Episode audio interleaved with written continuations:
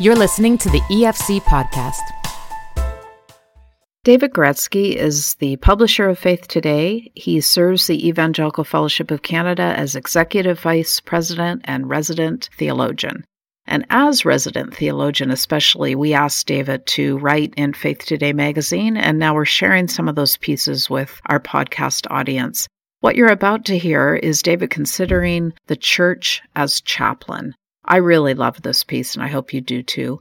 My name is Karen Stiller. If you don't receive Faith Today magazine, just email me at senior editor at faithtoday.ca and we'd be happy to connect you. Canada is, for all intents and purposes, a post Christian nation. That's hardly a point of debate these days, even if we don't fully agree on what it means. More to the point, what can or should Jesus followers do about it? I've met many chaplains serving in the military, hospitals, prisons, and airports. These people have a special and honorable call. I also think they may give us insight into what it means to be the church in a post Christian era. In my past career as a seminary professor, I had the privilege of seeing several of my students become chaplains, many of them in the Canadian Forces. I learned chaplaincy was all about the ministry of presence, as they often put it. In the military, that means being with soldiers wherever soldiers are, whether in training, deployment, in grief and trauma, and yes, even at religious services. Recently, I spoke to a chaplain who serves at a major Canadian airport.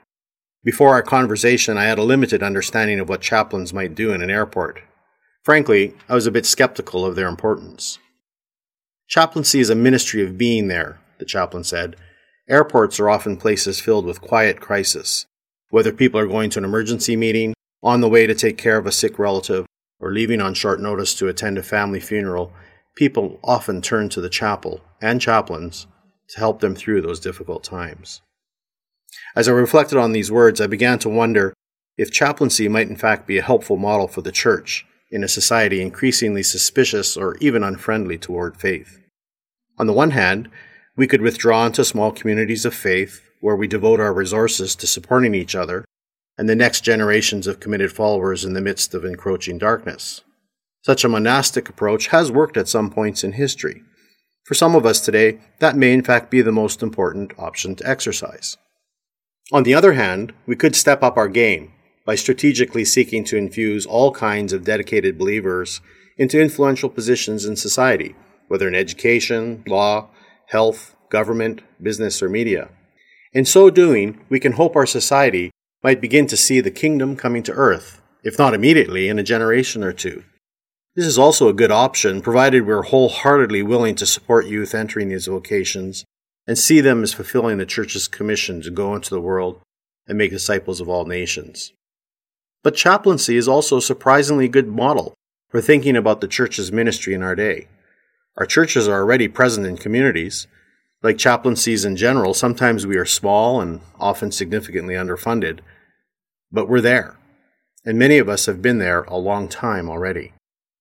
The question is do our communities know we're there?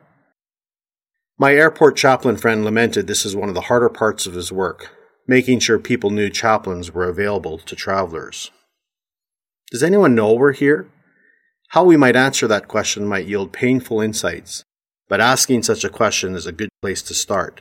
Because whatever else we might think we need to do in a post Christian society, we need to think and pray about what it means really and truly, to be present as Christ's body in the midst of people who still experience pain, crisis, and need, and still need someone to care.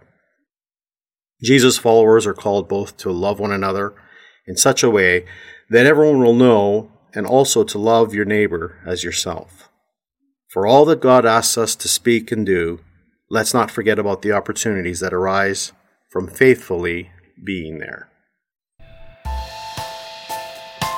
Thank you for listening to this podcast. To listen to more and to subscribe to Faith Today, Canada's Christian magazine, please visit www.theefc.ca forward slash faith today.